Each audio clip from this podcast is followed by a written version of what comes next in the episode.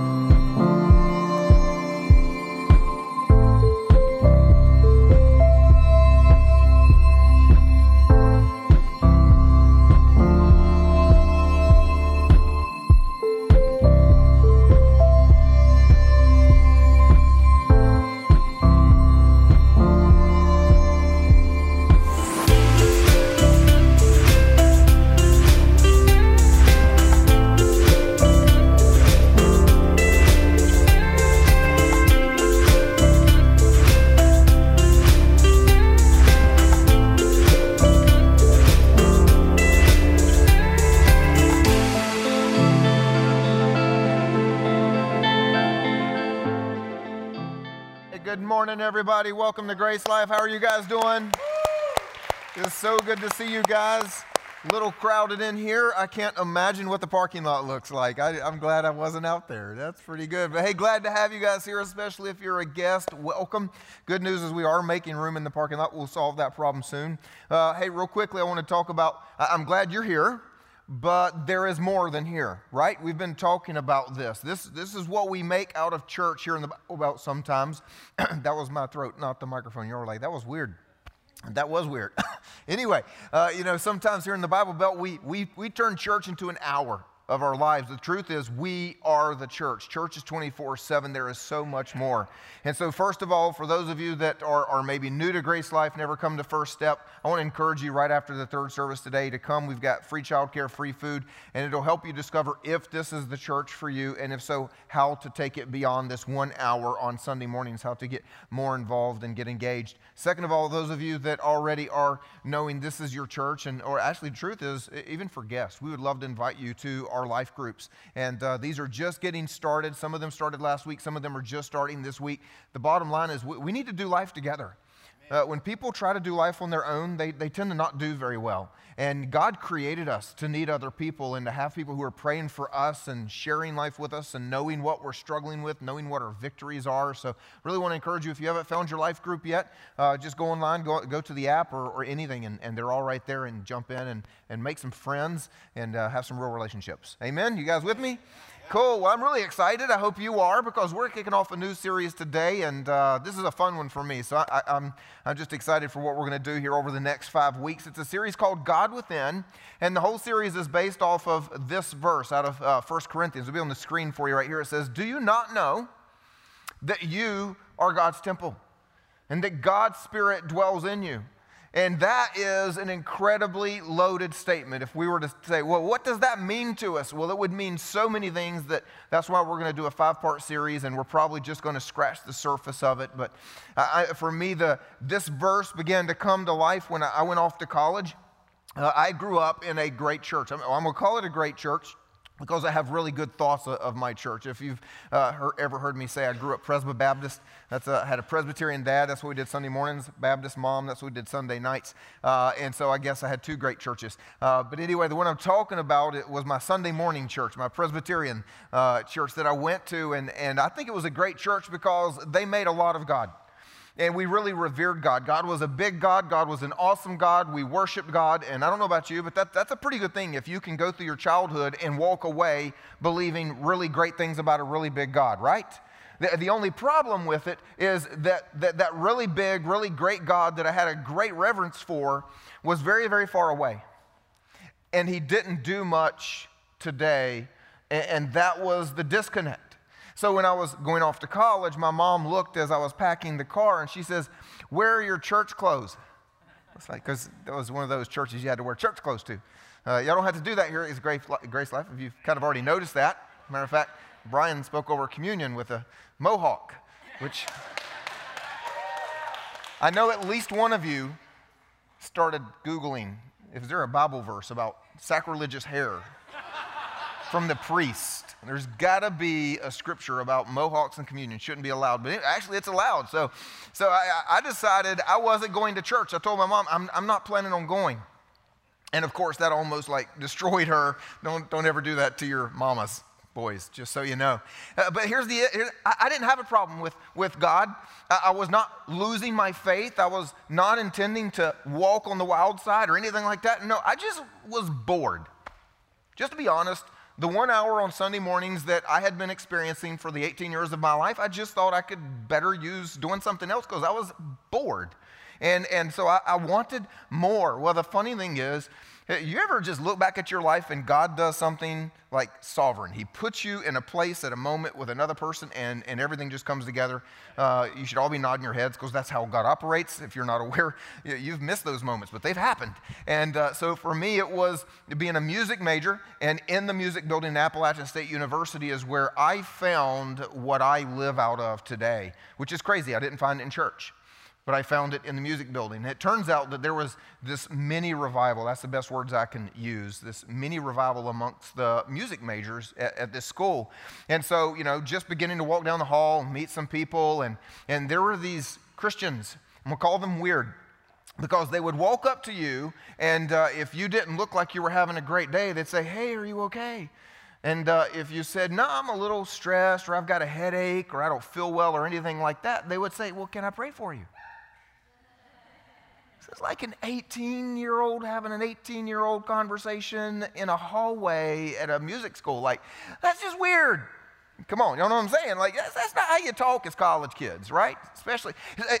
And then when you say yes, because nobody says no, who's going to say no? No, I like my stress and my headaches. I wish you would leave me with my infirmities and go away. No, no one's going to say no. So we say yes and, and you get ready to take a step because you assume that's the end of the conversation, and they reach out and touch someone, you know? What? These people were weird because they prayed for healing and you got healed, like your headache went away or whatever. They believed in miracles. They would pray for miracles. Here, here, was a really weird one for me was that they would all sit around and be talking and say, you know, I was praying this morning and God said, God talked. Where I went to church, God only talked maybe to the pastor. And, and only in that special room called a study. Your pastor had a study. It was a tiny little room filled with books, just enough room to, for him to hunker in there and hear the voice of God, I guess. Just so you know, if you ever come visit me, it, it's not a study, it's, it's a chocolate depository where we, we talk and we do hear from God and we eat chocolate. And that's kind of how that went. But it was, it was where God began to make real for me the, the idea there is more. I wanted that. And the reason we're doing this series is because I absolutely believe you want that too. I, I think that you want more. Uh, I, I just think we, when we describe the Christian life, it is so honestly inadequate from what I see in Scripture, from what I know God wants for us. Because if we were to boil it down, I really think this is how the Christian life would be described in, in three points. It starts with it we believe. And because we believe, we go to church. And since we believe and we go to church, we behave.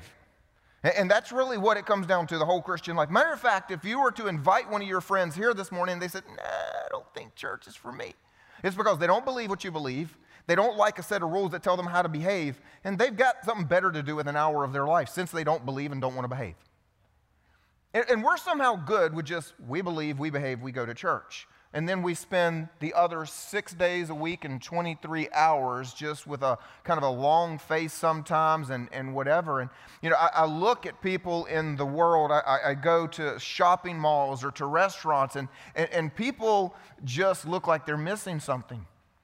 But the truth is, it's not just at shopping malls and at restaurants. I stand in the lobby as I'm watching people walk in and I'm watching people walk out, and we look like we're missing something. Yeah. We do.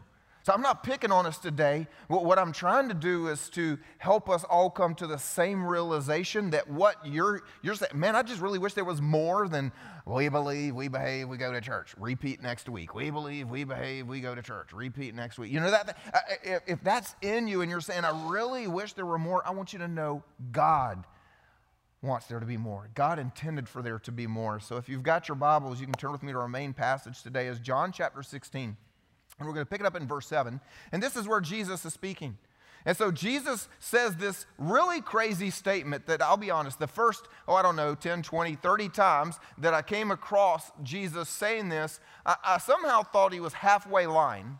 Now, uh, granted, Jesus doesn't lie, and we all know that, but it was like one of those statements where he was just trying to, to say something to make us feel better.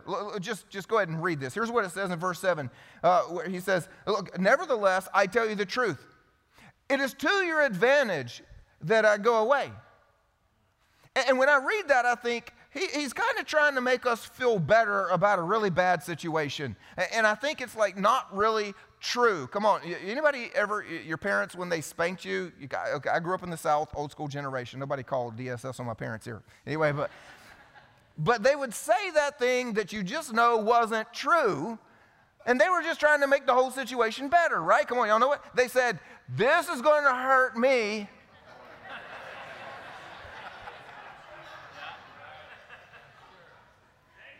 First thing I know is my mama now lies. We just went to church and we're supposed to behave. And you're not supposed to lie to me because it is clearly going to hurt me more than the one holding the paddle because that's how sticks work when you use it. You know, I mean, seriously, baseballs get hurt more than the guy with the bat. That's, anyway, back to And so I'm thinking Jesus is just trying to make something good of a bad situation, which is like, okay, I came I was here, did some cool stuff. Now I'm going to go away. I realize y'all going to be a little upset about it. So, hey, uh, it'll be good. It'll be better. Do you believe that yet? And the truth is, I didn't believe that. Matter of fact, when I was having this, this spiritual revival or awakening or whatever you call it in my life when I was in college, I, I wanted more than anything else to see Jesus. And by that I mean to see Jesus. Come on, anybody ever actually prayed for that? Like, I want to see Jesus. Like, I, like the G, come sit. Here we go. In, in, in, theology class, it's called a theophany, where you have an appearance of God. I took this so far, y'all can laugh at me if you want, that, that in my, my apartment, I got a chair. and I got another chair. And I sat down and I said, Okay, Jesus. He didn't come just so you know. I was ready.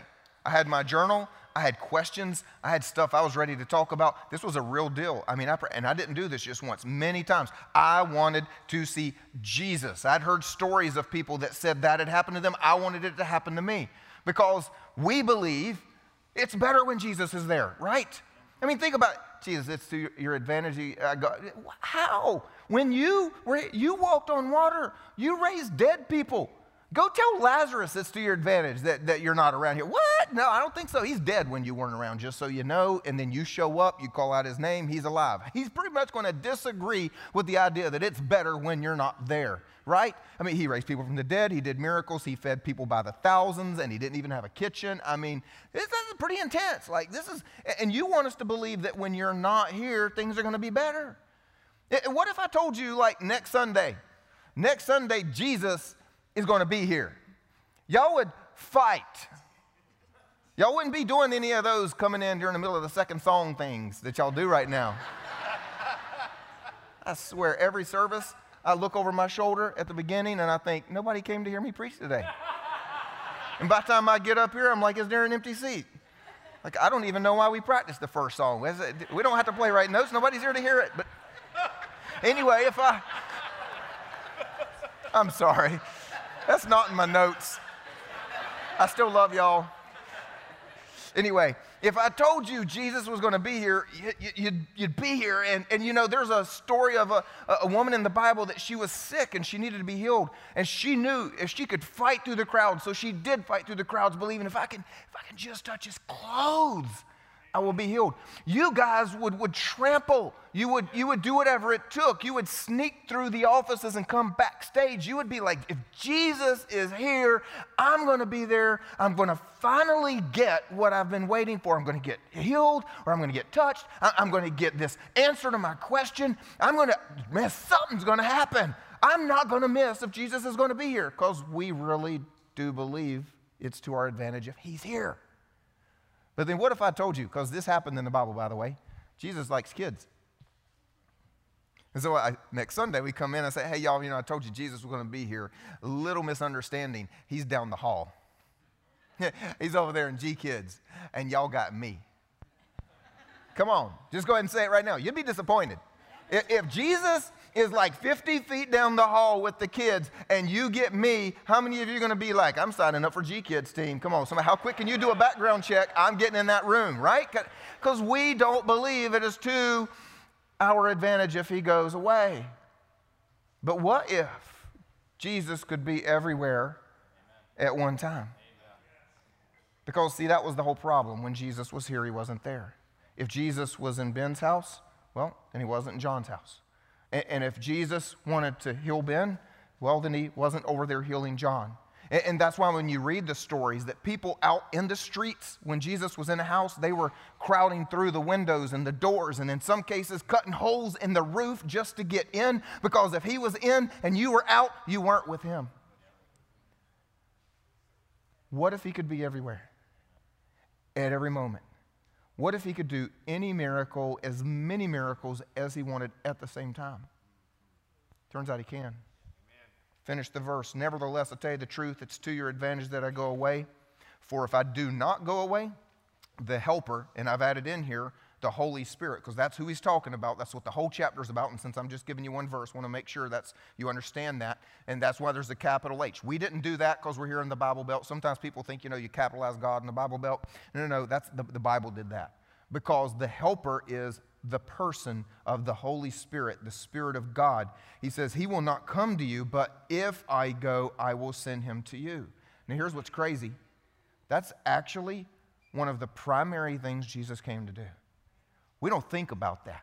We think about it as being some kind of after effect. We don't think about it as being one of the primary things Jesus came to do. But check this, I'm just going to show this to you. This is at the beginning of almost every gospel. This is the beginning of Mark, though, and it says, John the, talking about John the Baptist, which was Jesus' older cousin by a little bit, and, and he's out doing his own thing. He's a little bit of a rebel, you know, the Mohawk kind of thing, except not really a Mohawk. He just like eats grasshoppers and and wears camel hair and kind of what he, he was definitely a, a, a cool dude, right? You know? And so he's been walking around preaching that if you repent, you, you can turn to God and be baptized as a symbol that you've repented and turned to God. And so here's where we are. It says that John appeared baptizing in the wilderness and proclaiming a baptism of repentance for the forgiveness of sins. And he preached, saying, After me comes he who is mightier than I the strap of whose sandals I'm not worthy to stoop down and untie. I've baptized you with water, but he will baptize you with the Holy Spirit. John, why would you say that? Why wouldn't you say something like, I've baptized you with water, but he's going to build his church? I've baptized you with water, but he's going to save you from your sins. I've baptized you with water, but he's going to die on the cross for you. I got wet for you. He's going to die. For, why didn't you say that? Because that's the stuff he's going to do. He's going to build his church. He's going to save us from our sins. He's going to redeem us. He, he's going to do all this. He's going to die on the cross. He's going to be raised again. Why not say that? Why, from the very beginning, before Jesus has ever done one thing, like, did you catch how he said, hey, look, one is coming after me? Everybody's like, who? You got a cousin? What's his name? Jesus, what? What kind of family reunion is that? What kind of name is that? Never heard of that. Got John, I know. You know, Jesus. What? You know, I mean, seriously, that, it's kind of a. They haven't heard of him. He's not doing anything, and he's about to show up. And before he's done anything, John says, he's going to fill you with the Spirit. Like that's one of the things he came to do. Now, if you're weird, and when you read the Bible, I'm weird when I read the Bible. I, I just, I, I, see humor, and I just always kind of imagine how things would go down. And so this is true. As funny as this is, this is exactly how I imagined when I was younger the, the whole thing transpiring because you go to church, you hear the stories about Jesus died, Jesus rose again, Jesus went to heaven, and then the Holy Spirit shows up, right? And so I kind of imagine it goes like this Jesus gets back to heaven, and he says, Hey, Dad, I'm not sure we left things in a good place. I think we had a bit of a problem because, you know, this whole power of God thing, they kind of got used to it. Like they were used to showing up by the thousands to hear the voice of God. And they would show up and like expect me to do miracles. Like, man, they brought dead people. And so I just raised them up, you know, and then the sick people, and I healed them, and you know, they got a little used to it. And they don't know what to do down there right now. What are we going to do? And I imagine the father is kind of going, you know, holy, ain't doing much up here.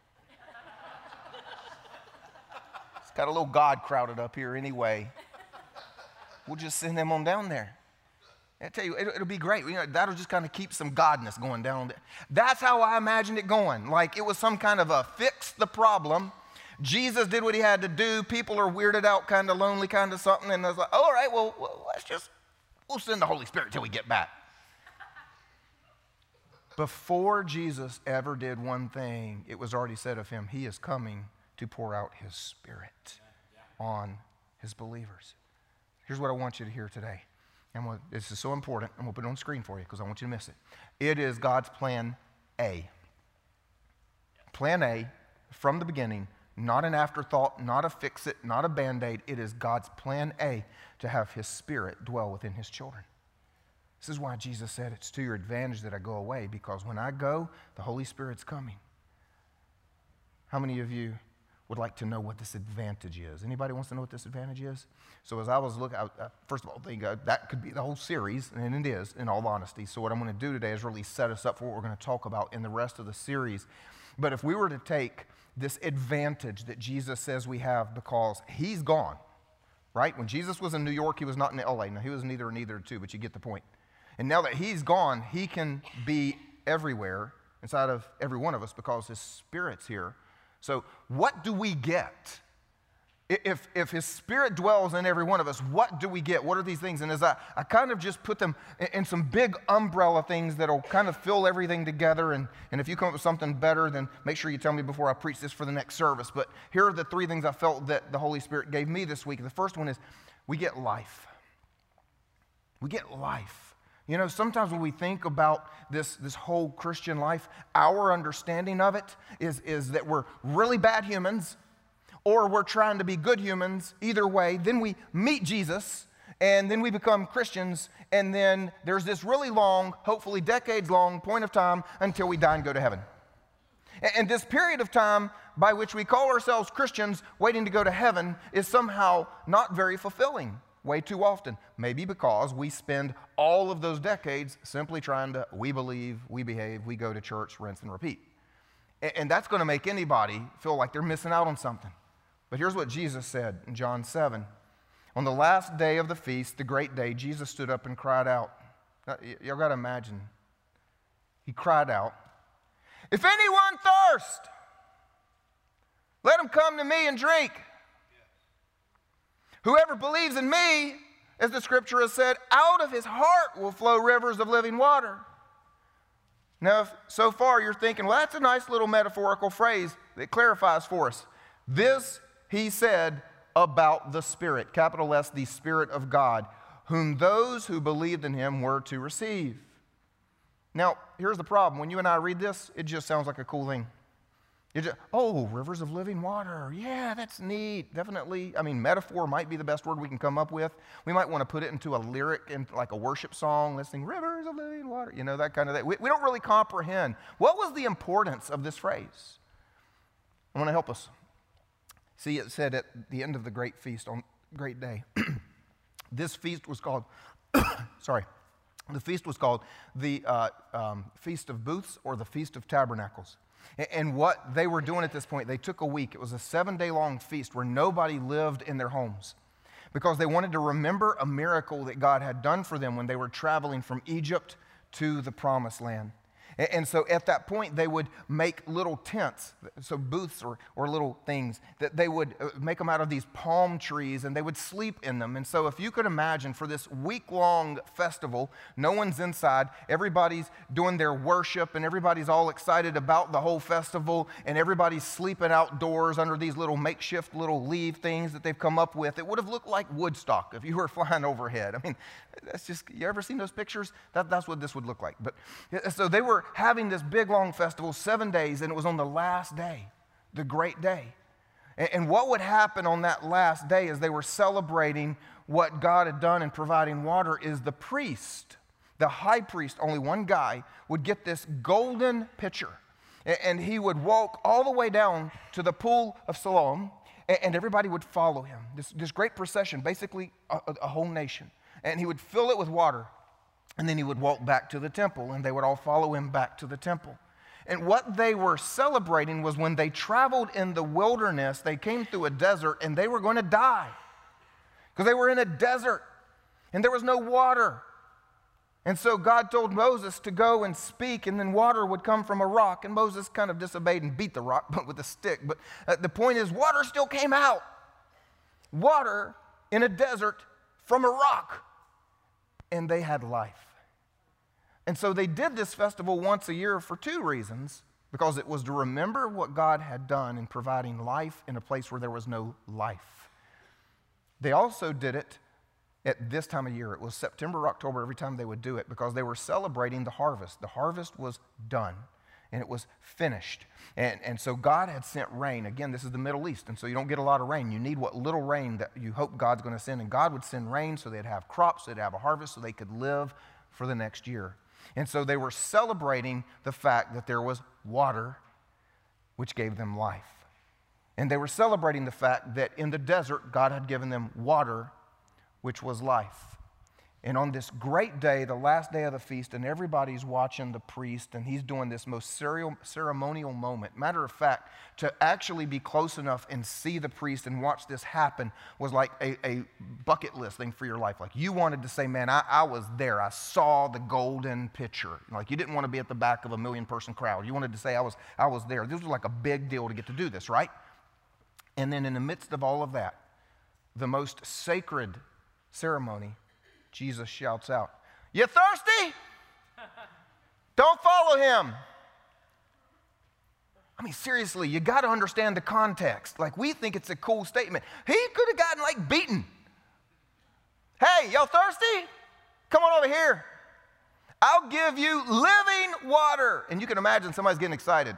Living water? You mean I don't have to do this once a year and hope that God's going to show up like the God of rain and like, you know, bless me and like this? Oh, that's super cool. I'm coming over here. And then Jesus says, out of your heart will flow. And they're like, oh.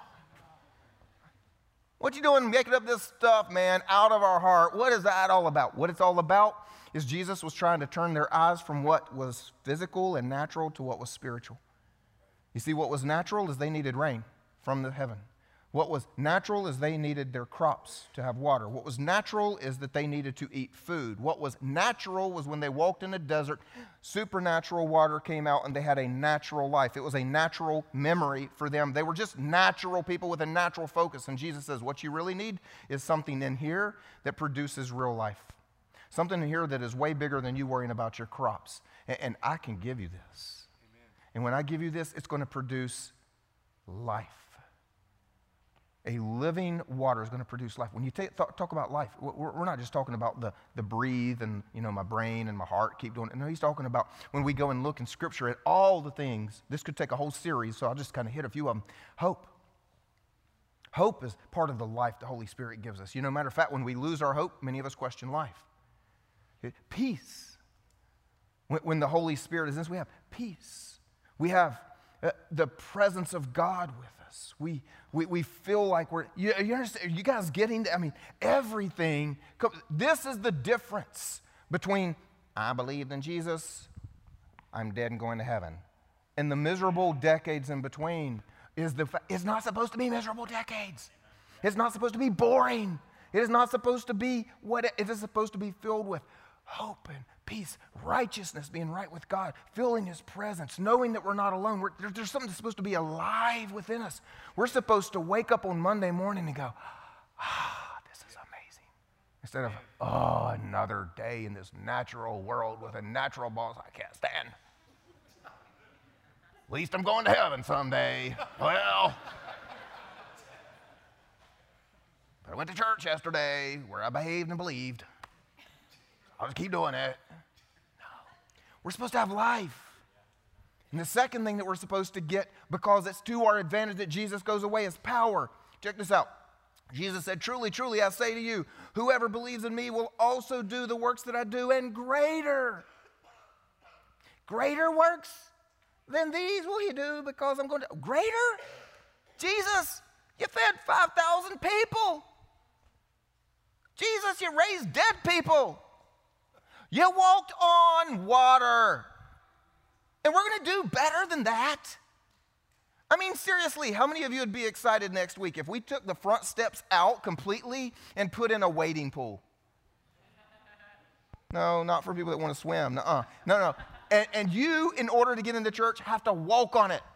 You, you have to have, I mean, come on, that's like, we're supposed power. But here's why we can do this. See, uh, anybody remember the WWJD stuff, you know, from years ago, the What Would Jesus Do? And I remember people were making all these, these cracks about it. You know, what would Jesus do? Who really cares? He was God. I'm just, I'm me, you know, that kind of thing. Well, the truth is, if that's how it goes down, then who cares what Jesus would do because he's God and we can't be that. But that's not how it went down. Because although, all right, Theology moment, your brains may melt, but don't worry, I won't give you a test. Jesus was fully God and fully man. And so that he was fully man, he could pay for our sins. And because he was fully God, he was able to live a perfect life. Therefore, when he died, his blood paid for you and me instead of himself. Did y'all know that if Jesus had sinned, he could not have paid, paid for you and me? He could have only paid for himself? So the fact that he's fully man allows him to die and pay for the sins of man. The fact that he was fully God allows him to be perfect and holy and therefore not sin. Right? You guys with me? But how did he live in power? How did he have a connection with the Father? Scripture tells us that what Jesus did, he chose not to do out of his divinity. He chose not to do out of his being God. So basically, it, bad analogy, please forgive me, especially if a theologian is watching this online. He took his God power, put it in a little box, put a lid on it, and sat it over here and said, Now watch.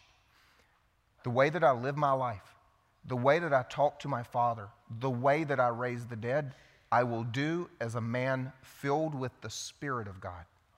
Because what he was doing for you and me was modeling our lives. Stop and just think about what I just said. It was not an afterthought. He was modeling our lives. He was showing us what our life is supposed to look like before we were even born. He was showing us. That's why he said, You'll do greater things. You know how you'll do greater? Because when I did it, it was me in one spot. There are millions of my followers doing it all at the same time.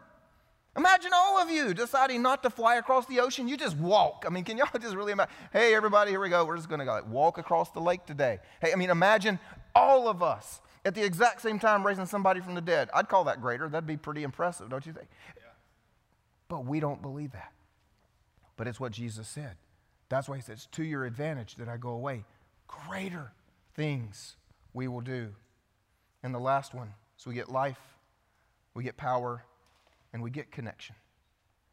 There's a connection with the Father that we'd never have. Matter of fact, this is what the Israelites really struggled with because the Holy Spirit had not yet been given to the followers of Jesus. And so all they knew was believe in the God of their scripture, behave because it was full of rules, and go to the temple once a week and make sacrifices for all of the mistakes that you made over the last week. That's what they knew. And Jesus came to change that, but we still repeat it today. We're supposed to have a relationship, something that is so much deeper, where God is not far away, God is here. Galatians says, And because you are sons and daughters, God has sent the Spirit of His Son, another name for the Holy Spirit, into our hearts, crying, Abba, Father. You may have heard this verse preached and you may have heard someone talk about how the word Abba basically means daddy. And if that's all they told you, they, they probably did you a little bit of an injustice because it, it's not about saying daddy. The truth is, any one of you know how to say, say daddy, right? I mean, come on, everybody say it with me. Daddy. There you go. We can all say daddy. So if I'm standing out in the hallway, though, and you walk up to me at the end of the service and say, What's up, daddy? I'm going to think the highlight of your life was the 70s, or you're weird. Those are the two options. But there are four people that can walk up to me in this building and say, What's up, daddy? And I don't think they're weird. You see, what that means is because the Spirit of His Son dwells in us, it's not that there is a word daddy, it's that you earn the place to use it. it means He's your daddy. And you, you earn the non weird right to wake up in the morning and go, What's up, daddy? And He doesn't think anything strange. Matter of fact, He loves it. And He comes near, not far. He's right here. We can feel His presence. We can hear His voice. We'll talk more about that in this series. We get a connection with Him that we can't have if Jesus is just a historical figure and God is just in heaven. But we're supposed to have something that's so much more. Now, I'm going to ask a question, so I'm going to warn you, because what happens when I preach and ask questions, only three people are like responding because you're either daydreaming or something, or you think every question's rhetorical when a preacher talks. This is a real question for you. How many of you want this advantage in your life? All right. And I want to tell you, I'm going to close with this. There are two things that could stand in our way of having that advantage in our lives. Two things. One of them probably applies to every single one of us, and the second one applies only to some of us. The first one is our Western mindset. And they reminded me after the last service I needed to clarify I'm not talking West Coast. I'm talking Western, high value on education, logical, math and science versus Eastern philosophy that focuses more on spiritual things. You see, our problem is because we're in the West, most every one of us has a Western mentality. Because we were educated in the West, we don't even realize we work off of that which is logical and explainable. And we are taught early on if you can't reproduce it in a science classroom, it's not real. If you can't taste it, touch it, smell it, hear it, see it, it's not real. And so, one of the favorite things I get to do every week is tell people uh, about their need for Jesus. And you know what? I can see people give their lives to Jesus because it is logical, it's natural. Follow what I mean by that. Every person in here, I can look at you and say, Raise your hand if you're perfect. You've never had one angry thought, one mean thought. You've never had one lustful thought. You've never done one of the, you've never, you've just been perfect. You're as holy as God. Logically, no one will raise their hand because logically, we all know that we've, we've done at least one, if not a million in the last 10 minutes. And logically, I can explain to you that because God is worthy of our worship, He is perfectly holy. And so logically, I can explain to you there is a big, big gap. If you want to have fellowship with Him, because holy does not fellowship with unholy. And so logically, you go, I've got a problem. And then logically, I can explain to you that a human body filled with God died on the cross so that he could be perfect and man and therefore pay for your sins and you can be forgiven. And logically, you can say, that makes sense. I want that. And then I can tell you that the logical result of that, according to Scripture, is that you will be forgiven, God will see you as holy, and you can spend eternity in heaven. And you say, I want that. Logically, I can preach the gospel, and here in a Western mindset, I can help people believe in Jesus, but we don't get the next part. Because we don't get the idea that there's a God that we can't really connect with and touch and hear an audible voice and shake hands with and walk down the street with. That's why we want Jesus back because it'd just be so easy. He's natural, we're natural. And we have to admit we actually have a natural rebellion towards the spiritual. We're, we're just raised to, to not believe in weird spiritual stuff and to even believe that there's much out there. And it, it takes a lot on our journey to get to that place. And so, the first thing that we have to do as Western mindset people is we have to realize the Bible says God is spirit. Not a spirit, meaning He is. That's what He's made of. His very essence is the opposite of us. And if we want what He has for us, that's why He puts His Spirit inside of us. But we're going to have to say, God, I need an awareness of your Spirit because I naturally have an awareness to what I can touch and, and my hunger and what I can smell and what I can see and someone I can shake hands with. That's, that's where I go. So, God, I, I'm going to need you to help me. The second thing that can stand in our way that applies to some of you, if you remember when we were reading that passage a minute ago, here's what it said Out of your heart will flow rivers of living water. This he said about the Holy Spirit, whom those who believed in him would receive. Truest fact that I can tell you today doesn't matter how many times you've been to church. If you have never said, Jesus, I give you my life, be my Lord and Savior, then His Spirit does not dwell in you. You cannot have the more that I've talked about today until you change that.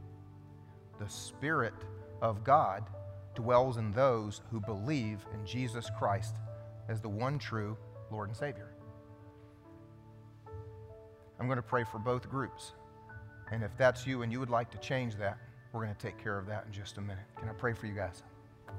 God, we just come before you first and, and acknowledge to you that we we've been raised in a very natural world and we still think natural ways. Because of that, we, we don't think of you as we should. We don't interact with you as we should. And we just ask you right now, God, raise our awareness of you in our lives, of your spirit operating in us and through us and around us. And God, just open our spiritual eyes. And for those of you that have never made Jesus your king and you want his spirit to come and dwell inside of you, you want to know you're forgiven, you want eternity in heaven with him. I'm not going to embarrass you. Just right where you're seated, I'm going to lead you in a conversation. Say something like this to yourself and to God Lord Jesus, I thank you that you died for me. And now I want to live for you. I thank you that you love me. I thank you that I'm forgiven. And my simple prayer today is that you fill me with your spirit and give me a life of great meaning in your kingdom. Amen. Let's celebrate with those people, everybody. Amen.